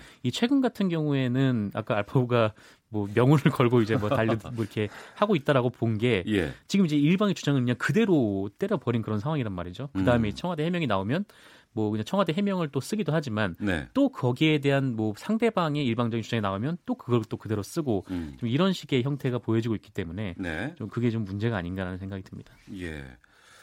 이례적으로 청와대 대변인과 조선일보 기자 간에 뭐 얼굴까지 붉히면서 불꽃 공방도 벌였다면서요? 네, 이게 뭐 뭐냐면 이 청와대 대변인이 뭐 민간인 사찰과 관련된 뭐 이제 부인을 하는 음. 입장을 밝혔는데 이 조선일보 기자가 아니 뭐 그러면 이게 뭐 민간인 사찰이 아니라고 주장하는 이유가 뭐냐? 뭐 거기서부터 시작이 돼가지고 아니 조선일보가 뭐 민간인 사찰이라고 뭐 단정해서 기사를 썼다 뭐 이런 식으로 이제 공방이 좀 붙었는데 사실 이 청와대 대변인과 조선일보의 관계가 불편했던 게 좀 한두 번 건 가지고 이루어진 건 아닌 것 같아요. 그러니까 어. 지속해서 이 김용겸 청와대 대변인이 조선일보의 보도를 좀 저격하는 듯한 그런 브리핑을 많이 했었고 음. 그 과정에서 좀 쌓였던 앙금들이 좀 이번에 표출이 된 거 아닌가 좀 그런 생각도 듭니다. 알파 기자가 앞서서 조선일보가 사야 회사의 명운을 걸고 이걸 보도를 하고 있다라고 얘기를 하셨잖아요. 네. 그러니까 다른 언론들이 좀 중립적으로 봤으면 좋겠다라고 하는데 네. 청와대가 좀 이 김태우 수사관 관련 보도에 대해서 좀 악의적이라고 판단을 한 것 같은데 기자 입장에서 이 부분에 대해서 어떻게 보세요?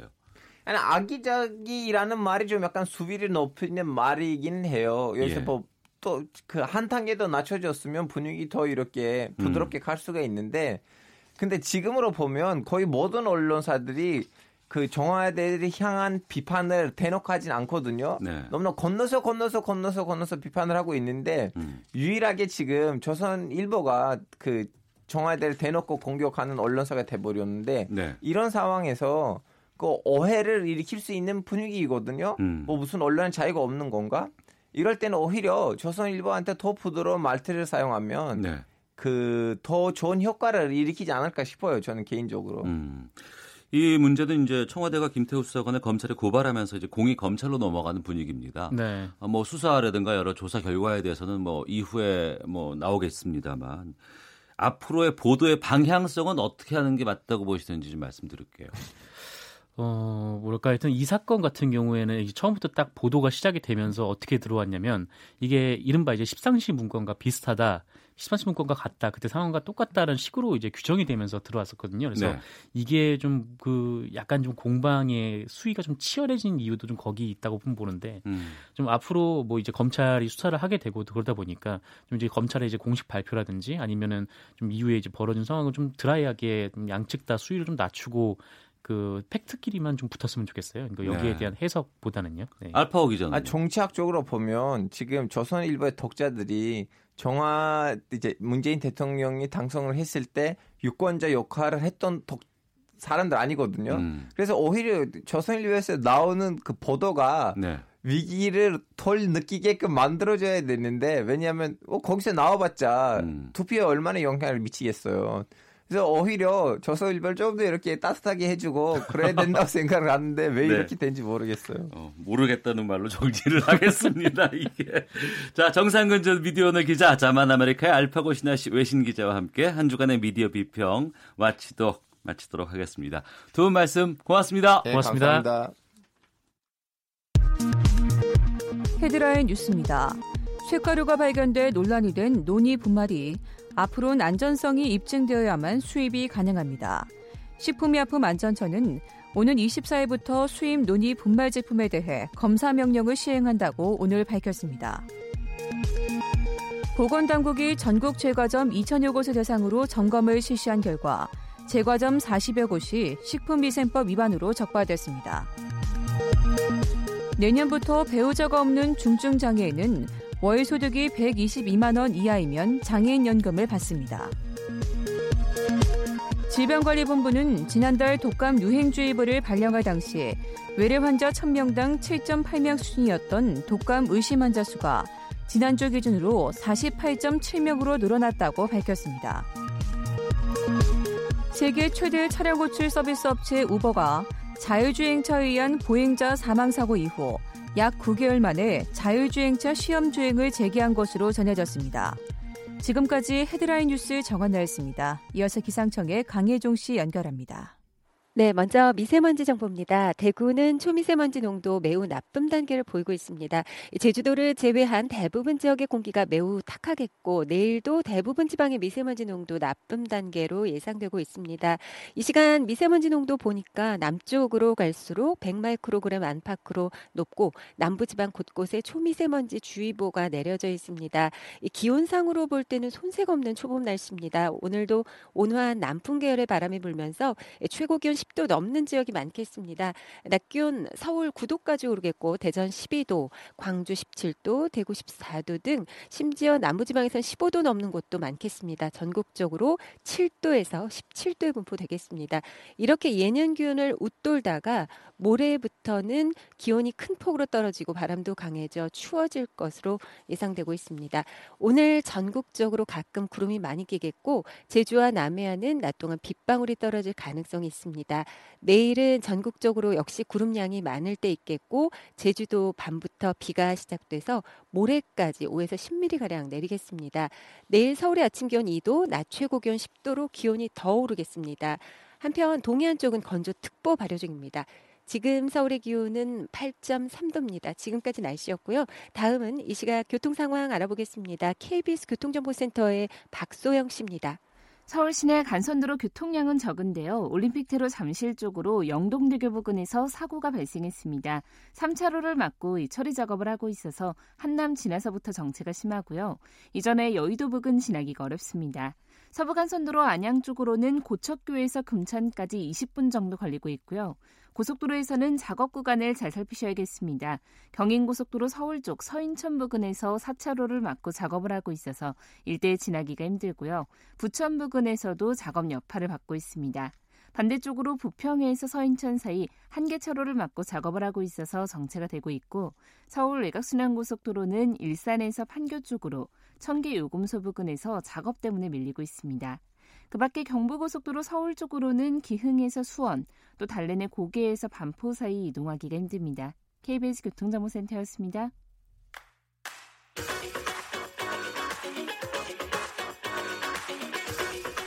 오태훈의 시사본부는 청취자 여러분의 참여를 기다리고 있습니다. 문자 번호 9730, 짧은 문자 50원, 긴 문자 100원의 정보 이용료가 있고요. 콩 게시판은 무료입니다. 생방송 중에 참여해 주세요. 최근에 플라스틱을 줄이자는 목소리가 높습니다. 그리고 미세 플라스틱의 위험성을 언급하는 기사들 또 방송 프로그램들 많이들 나오고 있죠. 아, 미세 플라스틱이 무엇이고 또 우리 삶을 어떻게 위협하는지에 대해서 좀 알아보겠습니다. 인하대학교 김은기 생명공학과 교수를 연결해서 좀 말씀을 나눠보죠. 나와 계시죠? 아, 네, 안녕하세요. 인하대 김은기입니다. 예. 먼저 김 교수님 그 미세 플라스틱이 무엇인지부터 좀 알려주세요. 어, 미세 근데 작다는 의미고요. 크기가 5mm 이하의 작은 그러니까 쌀알만한 플라스틱을 얘기를 합니다. 어, 아주 안 보일 정도로 작은 것도 있습니까?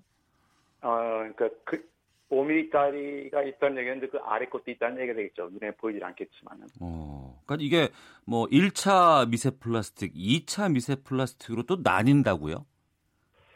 어, 1차 미세 플라스틱이니까 우리가 치약 같은데 그러니까 연마를 하기 위해서 치약에 들어있는 것을 1차 미세 플라스틱 일부러 집어넣는 거고요. 예, 예. 2차 미세 플라스틱이 우리가 흔히 말하는 어, 오염된 그래서 바다나 이런 데서 볼 수 있는 어, 버려지는 그런 미세 플라스틱을 2차 미세 플라스틱을 부르죠. 보통 음. 미세 플라스틱이라고 하면 2차를 얘기를 합니다. 아, 그러니까 우리가 직접 이걸 사용의 편리성들을 위해서 미세 플라스틱을 쓰기도 하는군요. 그러니까. 아, 그렇죠. 네, 맞습니다. 어. 그러면 이런 미세 플라스틱이 어떤 문제가 있고 이게 우리가 어떤 경로를 통해서 우리 몸속으로 들어오고 막 이렇게 되는 거예요? 우리가 일단 뭐 슈퍼 같은 데서 간단히 사는 미세 플라스틱이나 아니면 밭에서 보는 그 검정용 비닐 같은 것 등등이 수거가 되지 않으면 어, 결국은 바다로 나가게 되죠. 이제 비나 홍수를 통해서요. 네. 어, 실제로 어, 이런 일회, 일회용 플라스틱의 7% 정도만 재활용되고요. 네. 나머지 79% 정도는 버려집니다. 네. 이런 게 이제 강이나 바다로 나가면서 잘게 부서지고 이제 그것이 우리 몸까지 들어오게 되는 상황이 되는 거죠. 어, 그 잘게 부서진 플라스틱들이 그러면 우리 몸으로는 어떻게 들어오나요? 공기 중으로 들어오지는 않을 것 같은데. 어, 이제 미세 플라스틱이 보통 바다나 강에 있죠. 실제로 지금 현재 존재하고 있는 것은. 예, 예. 그걸 만약에 뭐 바다에 있는 바다에 있는 고기들이 그 미세 플라스틱을 축적하게 되고요. 아. 그걸 먹게 되고 예. 아니면 뭐 보도된 대로 수돗물 혹은 뭐 맥주 아니면 뭐 천일염 이런 염을 통해서 우리 몸에 들어올 수 있죠. 아, 네. 그렇군요. 그럼 이 미세 플라스틱이 그 우리 건강에도 상당히 나쁜 영향을 좀 주기도 할 것 같은데 어떻게 보면 되겠습니까? 이게 우리가 플라스틱이니까 뭐 미끌미끌하니까 금방 이제 몸에서 나갈 것 같지만은 이제 실험한 결과들을 보게 되면은 혈관 내부까지 침투하는 거로 돼 있죠. 네. 혈관 내부에 들어오면 혈관 벽을 자극해가지고 이제 그러면은 혈관 내부에 염증이 생기고 예. 염증이 생기다는 얘기인데 몸에 심각한 영향을 줄 수 있다는 얘기가 되겠죠. 음, 그럼 근본적으로 우리가 미세 플라스틱을 좀 줄이기 위해서 당장 할 수 있는 건 무엇을 하면 되겠습니까? 어 이게 우리가 플라스틱 없는 세상을 생각할 수는 없듯이 예. 일회용 플라스틱을 좀 당장 버릴 수는 없고요. 네. 어, 지금 할 수 있는 유일한 방법은 이제 일회용을 버리지 말아야 됩니다. 네. 그러니까 예를 들어서 뭐 우리가 어, 슈퍼에 쓰는 간단한 일회용 대신에 비닐을 쓰되 튼튼한 비닐을 가지고 계속 장바구니 처럼 오래 쓰게 되는 거죠. 그러니까 재사용을 한다는 거죠. 그렇죠. 그리고 어. 이제 리사이클도 물론 해야 되지만은 예. 어, 이런 정부나 기업 등이 이제는 일회용품을 사용하지 말아야 한다는 걸 대대적으로 어, 이런 홍보하고 시작해야 되지 않나. 네. 그 방법이 저는 이제 유일한 방법이라고 생각을 합니다. 아, 알겠습니다. 아, 말씀 여기까지 듣겠습니다. 고맙습니다. 네, 감사합니다. 예, 인하대학교 생명공학과 김은기 교수 연결해서 말씀을 좀 들어봤습니다. 아, 시청자, 아, 청취자 9196님께서 한 번 마시고 버리는 테이크아웃 커피나 음료 용기 제발 사용하지 않았으면 좋겠습니다라는 의견도 보내주셨는데요. 번거롭고 귀찮더라도 윤리적이고 친환경적인 제품을 소비해야 한다는 것 많은 분들이 알고 공감을 하고는 있습니다. 그런데 바쁜 현대인들이 이 플라스틱을 사용하지 않고 거부한다는 것도 아, 이게 마음처럼 또 쉽지 않은 일인데 아, 그러면 여기서 일상에서 우리가 이런 것들을 어떻게 실천할 수 있을지에 대해서 좀 말씀을 좀 나와보도록 하겠습니다. 시사본부 초대석에서 좀 만나볼까 하는데요. 제 옆에 한 분이 지금 나와 계십니다. 어서 오세요. 네, 안녕하세요. 예, 직접 자기소개 좀 해주시겠어요? 아, 네. 그, zero waste를 실천하시는 분이라고 저를 이제 하시는데, 그렇게 뭐 거창하게 보다는 네. 일상에서, 그리고 제가 하는 일에서도 네. 그냥 쓰레기를 조금 줄이고 싶고, 음. 또 그렇게 좀 지속적으로 쓰는 물건들을 계속 쓰고 싶은 네, 마음으로 그냥 네. 생활을 하고 있어요. 예. 제가 뭐라고 호칭을 하면 될까요? 아, 제가 활동 여러 가지 하는 거는 클라 블라우라는 예명으로 활동하고 있거든요. 네. 너무 기시면 그냥 클라라고 불러주셔도 돼요. 아, 클라님이라고 제가 부르면 돼요? 네. 어, 디자이너신가요? 네. 디자인을 이제 베이스로 하고 예. 이제 수공이나 이렇게 음. 작가 쪽으로 또 제가 활동을 하고 있어요. 예. 클라님이라고 제가 호칭을 하도록 하겠습니다. 네. 클라님께서 지금 zero waste라고 얘기를 하셨어요. 이것을 실천한다고 하는데 이 zero waste가 뭐예요? 그 용어가 참 영, 어로 네. zero하고 waste 하면 쓰레기가 없다 뭐 이렇게 해석을 막 하시는데 그럼 네. 되게 어렵게 들리는데 네. 사실 네. 우리나라에도 뭐 옛날부터 검소하게 살기 음. 이렇게 생각하면 될 것 같아요. 네, 그러면 네. 쓰레기도 덜 나오게 생활을 하고 음. 또 쓰는 것도 줄이고 네. 예. 꼭 이제 우리 이 이제 트렌드가 네. 좀 외국에서 오는 경향이 많기 때문에 요즘 다 외, 외국어나 뭐 영어인데 음. 사실 우리 문화에도 다 있는 것들이거든요. 아 우리가 애저 이, 애초부터 그런 문화를 하기는 해 왔었지만 이것이 구체적으로 뭐 명칭을 정하거나 이러지는 않았다는 거죠. 그렇죠. 어. 원래 다 우리는 알고 있는 건데 네. 어떻게 보면 이제 산업 사회나 뭐 이런 그런 이런 것 때문에 음. 그 그런 문 그 문화들이 네. 외국에서 많이 들어오잖아요. 그럼 음. 또 이게 또 새로운 것처럼 받아들여지고 네, 아. 네, 쿨하게 느껴지고 하다 보니 그런 용어를 이제 외국어를 많이 쓰는 것 같아요. 그럼 쉽게 우리가 풀어본다 그러면 쓰레기를 많이 줄이는 삶을 살면 되겠습니까? 네, 그렇죠. 어. 그리고 계속 그걸 쓰고 네. 또 아니면 이제 새로 사는 거를 줄이고, 음. 예, 그 사고 버리고 사고 버리고의 그런 우리가 습관이 돼 있어요. 예, 예. 그런 거를 이제 계속 한 번 산 거는 계속 쓰려고 하는 그런 음. 습관으로 바꾸면 되는 거예요. 그러면 그 쓰레기를 줄이고 한 번 사용한 것을 계속해서 쓰고자 한다고 했을 때 우리가 생활 속에서 이거 실천하기 위해서는 어떤 일들을 하면 돼요? 우선 우리가 딱 봤을 때 이제 뭐 광고나 이런 데서도 네. 되게 많이 우리가 이런 것들을 사고 싶게 만들잖아요. 그렇죠. 근데 네. 그것을 지름신 오게 하죠. 네, 그럼 사면 또 기분도 좋고 막 네. 즐겁고 이런 것을 어좀 이제 줄여 볼 수가 있게 해야겠죠. 그냥 네. 검소하게 산다고 생각하는 마인드를 가지면 돼요. 음. 내가 지금 무엇을 매일매일 버리고 있는지를 기록하는 게 의미가 있다고 들었어요. 아, 네. 어, 그걸 좀 알려주세요. 그거를 저는 어 네, 주변에서 하는 걸 많이 봤어요. 예. 네, 그게 우리가 사실 뭐 10대든 20대든 30대든 이렇게 생활을 하다 보면 음. 한번 사고 이거를 쓸모 없으면 버리고 새로 사는 게 되게 쿨하게 네. 이제 바람직하게 여겨지졌잖아요. 예. 보통 이제 사람들은 음. 저도 그랬고요. 네. 근데 그거가 이제 쓰레기로 인식이 되기보다는 아 누가 뭐 재, 재활용이 된다고 하니까 또 맘 놓고 버리게 되고 네. 그런데 이제 여태까진 그렇게 우리가 어 뒤처리를 안 했던 거죠. 자기가 음. 살아 살아오면서 자기가 썼던 거에 대한 뒤처리를 안 했다면 네. 이제는 네. 자기의 부산물을 네. 한번 심사숙고 해보는 계기가 되는 것 같아요. 음. 그러면 아 내가 생활을 어떤 생활을 하고 있거나 다든지 그런 패턴이 보이고 예. 아 그럼 만약에 쓰레기를 줄이려면은 뭘 해야 되겠다는 그런 게 보인다고 생각을 해요. 음, 그러면 일반적으로 내가 평소에 버리고 있는 것들이 어느 정도 뭐 어떤 물건을 버리고 있는지도 좀 매일매일 기록하고 이런 걸 하다 보면 좀 줄일 수 있지 않냐? 네, 그게 아. 눈에 보이니까 만약에 네. 아 이걸 모아 봤을 때 네. 꽤 다른 것보다 뭐 초콜릿 봉지가 많이 나오네. 그럼 내가 어. 초콜릿을 많이 먹는다는 뜻이고. 아, 예, 예. 어떤 회사 거를 더 많이 먹는다는 뜻이고 이런 게 이제 가시적으로 이제 보이니까 아, 아 그럼 이, 런 초콜릿 같은 건데 소포장도 많이 돼 있는데 이걸 줄이려면은 어떻게 해야 될 것인가? 네. 뭐 생각해 본다면 뭐 대용량을 산다든지 아니면 다른 회사 거를 산다든지 안 음. 먹는다든지 이런 게 이제 이제 막 생각을 하게 되고. 네. 예. 그러네요. 제가 어떤 물건을 사는 거는 기억이 남는데 내가 오늘 어떤 물건을 버렸지는 기억에 남지는 않는 것 같아요. 그 음. 부분을 기억하는 것도 의미가 있을 것 같고 청취자 휴대전화 뒷번호 9193님께서는 코에 빨대 꽂힌 거북이 사진을 보고 너무 놀라서 이제는 스테인레스 빨대를 사서 지속적으로 쓰고 있다라고 말씀해 주셨습니다. 저도 그 거북이 사진 보고서는 영상 보고 깜짝 놀랐었는데 독일에서 대학 생활을 하셨다고 들었어요. 아, 네. 그 독일 사람들의 재활용이라든가 아니면은 이런 쓰레기 줄이기에 대한 것들의 일상의 생활이 상당히 좀 많이 있다면서요?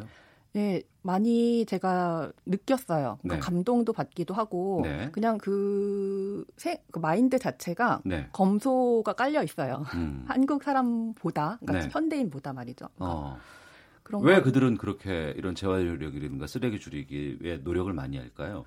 제가 이제 전문가는 아니지만 예. 생각해 저도 깊이 생각해 본 적이 있는데 네. 그 사회적으로 그런 음. 인식이 다 깔려 있고 당연하게 생각을 하는 것 같아요. 네. 그리고 이제 뭐 이제 학교에서도 그런 문화가 되게 정착이 돼 있다든지 해서 음. 또 독일 사람들이 좀 뭐 이렇게 해야 된다 그러면 고지고대로 한다는 게 있잖아요. 예, 그런 예. 것도 반영이 돼서 음. 어좀 사회적으로 옳다고 생각하는 부분에 있어서 뭐 속으론 싫더라도 네. 더, 네, 그렇게 하려는 게 한국 사람보다 음. 많이 있어요. 네. 그러면 우리가 이제 제가 생활을 하면서 실천적으로 어떤 일을 할지에 대해서 좀 구체적으로 여쭤볼게요. 클라님이 평소에 어, 커피를 마시거나 뭐 이런 카페 같은 곳을 잘 안 가신다고요? 아, 네. 네. 왜요?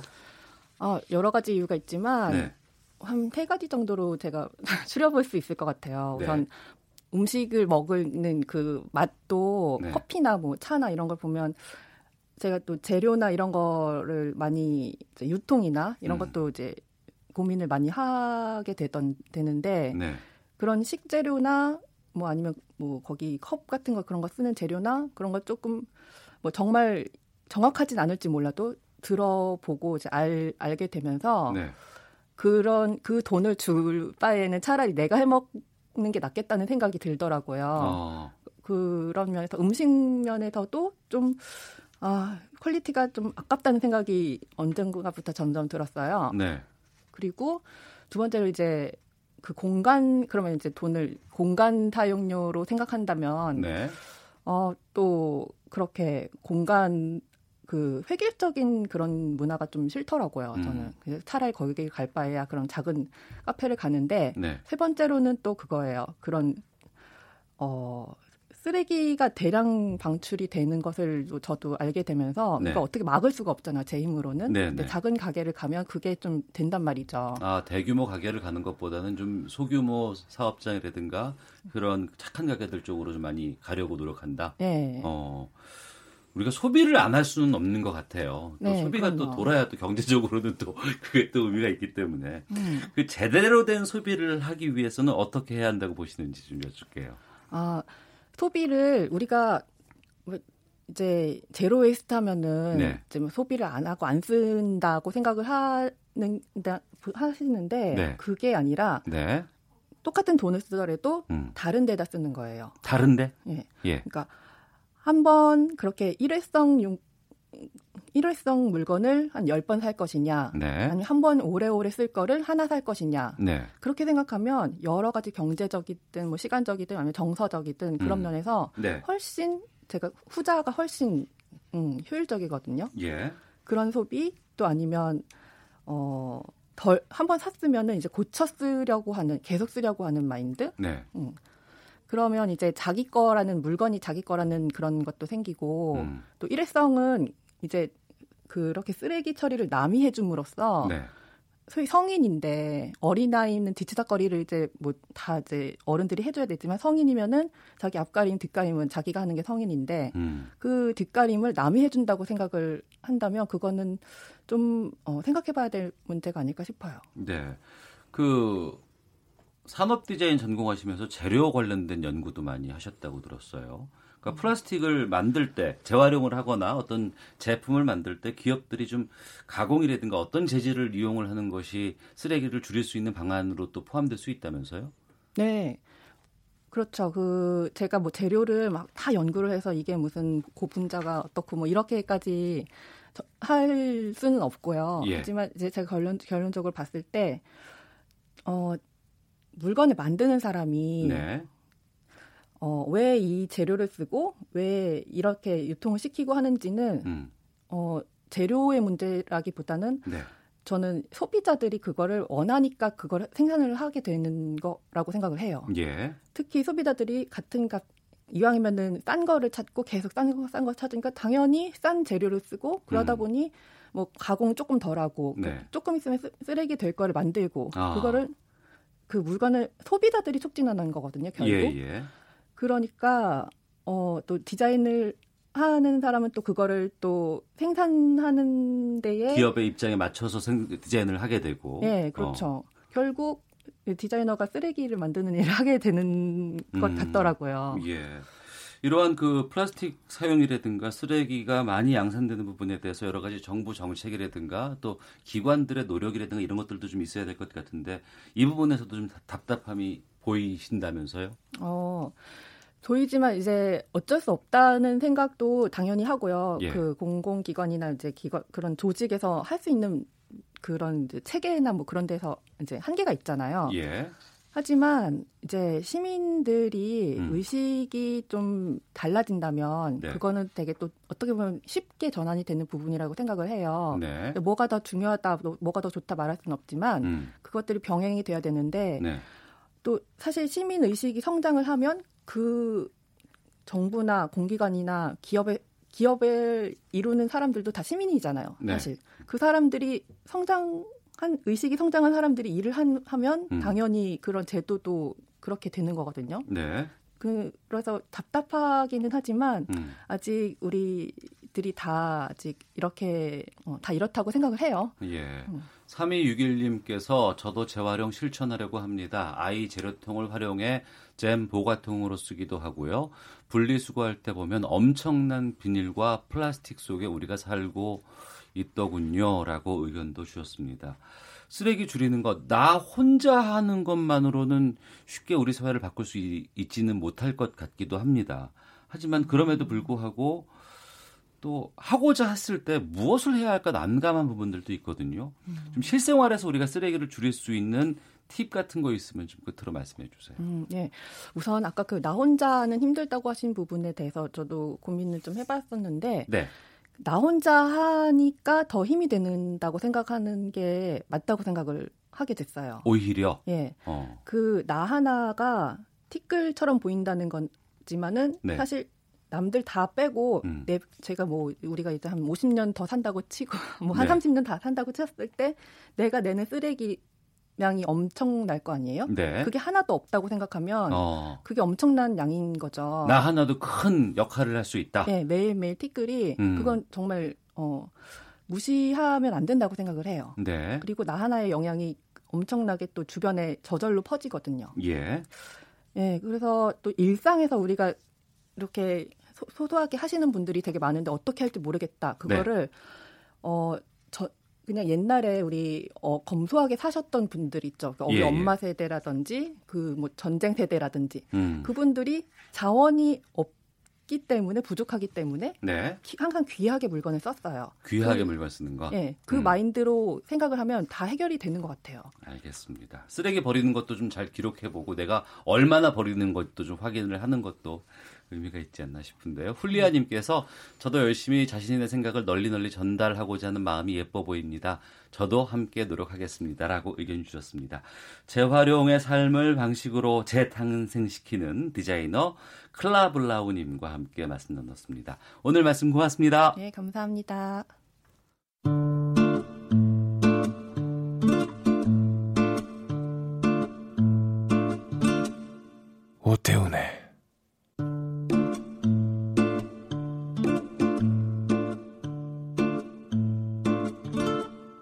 시사본부.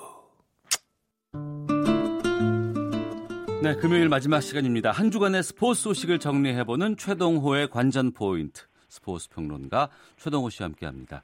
안녕하십니까? 예, 안녕하세요. 예, 축구 벤투 감독 어제 아시안컵에 예. 출전할 선수들 발표했죠. 어, 예, 그렇습니다. 아시안컵에는 엔트리가 모두 23명이거든요. 예. 어제 이제 23명을 발표했습니다. 이 최전방 공격수에 황의조, 지동원 선수, 또 측면 공격의 손흥민, 구자철, 황희찬 선수가 뽑혔고요. 예. 미드필드의 기성용, 황인범, 주세종, 이재성, 정우영 선수가 있습니다. 그리고 수비진에는 아, 김민재, 김진수, 이용, 홍철, 김영권 선수가 포함이 됐고 이 골키퍼에 조현우, 김순규, 김진현 선수가 이름을 올려놨습니다. 자 여기에서 이 김진수 선수를 제외하면은 네. 이 벤투 감독이 한 번씩은 다 이 평가전에 소집을 해서 직접 이 기량을 점검했던 선수들이거든요. 네. 어 이제 취약 포지션으로 지목이 됐던 왼쪽 풀백엔 이 홍철 선수를 1순위, 2순위로 김진수 선수를 어, 선택을 했습니다. 네. 그 지난 아시안컵에서는 이제 이정협이라는 깜짝 스타가 나오기도 했었는데 예, 그렇죠. 어, 지금 말씀해 주신 명단을 쭉 들어보니까 어, 새롭게 느껴지거나 깜짝 발탁은 없다고 봐야 되겠네요. 어, 예, 깜짝 발탁은 없죠. 근데 이 벤투 감독이 선수 선발하는 걸 보면은 이 자신이 원하는 팀, 그러니까 이 빌드업을 구사하는 전술적인 완 전술적으로 이제 완성된 팀을 만들기 위해서 꾸준히 나아가고 있다 이런 느낌을 받고 있거든요. 네. 그러니까 전술적으로 완성된 팀을 중요시하다 보니까 이 평가전에서도 선수 구성에 큰 변화를 주지 않았습니다. 그러니까 아주 소폭의 선수만을 새로 기용하면서 테스트를 했고요. 자 그러면서 전체적으로는 자신의 전술을 좀 더 가다듬는 그런 이 전술적인 완성도를 중요시했죠. 이 대표적으로 이 최전방 공격수의 지동원 선수를 뽑으면서 지동원을 뽑은 배경을 이렇게 설명했습니다. 지동원이 우리의 플레이 스타일을 가장 잘 알고 있는 선수다 이렇게 얘기했거든요. 네. 자, 이 말만 들어보더라도 이 벤투 감독의 특징이 전술 완성, 이 조직력 이런 것들을 중요시한다라고 볼 수가 있는 거죠. 네. 다음 달에 아시안컵 열리는데 우리 대표팀 경기는 언제예요? 어, 1월 7일에 첫, 첫 경기가 있습니다. 이 아시안컵에서 우리 대표팀이 이 필리핀, 키르키스스탄, 중국하고 C조에 편성이 되어 있거든요. 예. 1월 7일에 필리핀과 조별리그 1차전 치르고요. 손흥민 선수는 우리 축구협회하고 토트넘의 합의에 따라서 1월 14일 이후에 이 대표팀에 합류합니다. 네.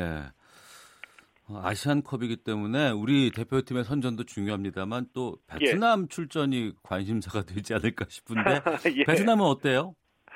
어, 베트남도 아시안컵에 출전을 하게 되는데 어, 이제 이 베트남도 이제 진검 승부를 겨루게 된 거다 이렇게 볼 수가 있, 겠거든요 네. 그러니까 박항서 감독으로서는 좀 어려운 무대라고도 볼 수가 있습니다. 이 베트남은 이란, 이라크, 예멘하고 D조로 편성이 됐는데 이란은 아시아 최강이고요. 네. 이라크도 만만치 않죠. 어. 제가 보기에는 베트남으로서는 이 조별리그 통과해서 예. 16강에 올라가면 예. 성공이다 이렇게 봅니다. 아, 알겠습니다.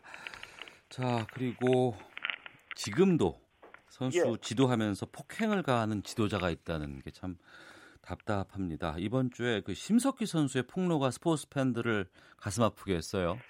어, 예, 그랬죠. 예, 심석희 선수가 지난 17일에 이 조재범 전 국가대표 코치의 항소심에 출석을 해서 이 폭행 사실을 증언했거든요. 이 초등학교 때 조재범 코치가 아이스하키 채로 때려서 손가락뼈가 부러진 적이 있다. 이 평창올림픽 앞두고서는 머리를 너무 맞아서 뇌진탕 상해를 입었다고 얘기를 하기도 했습니다.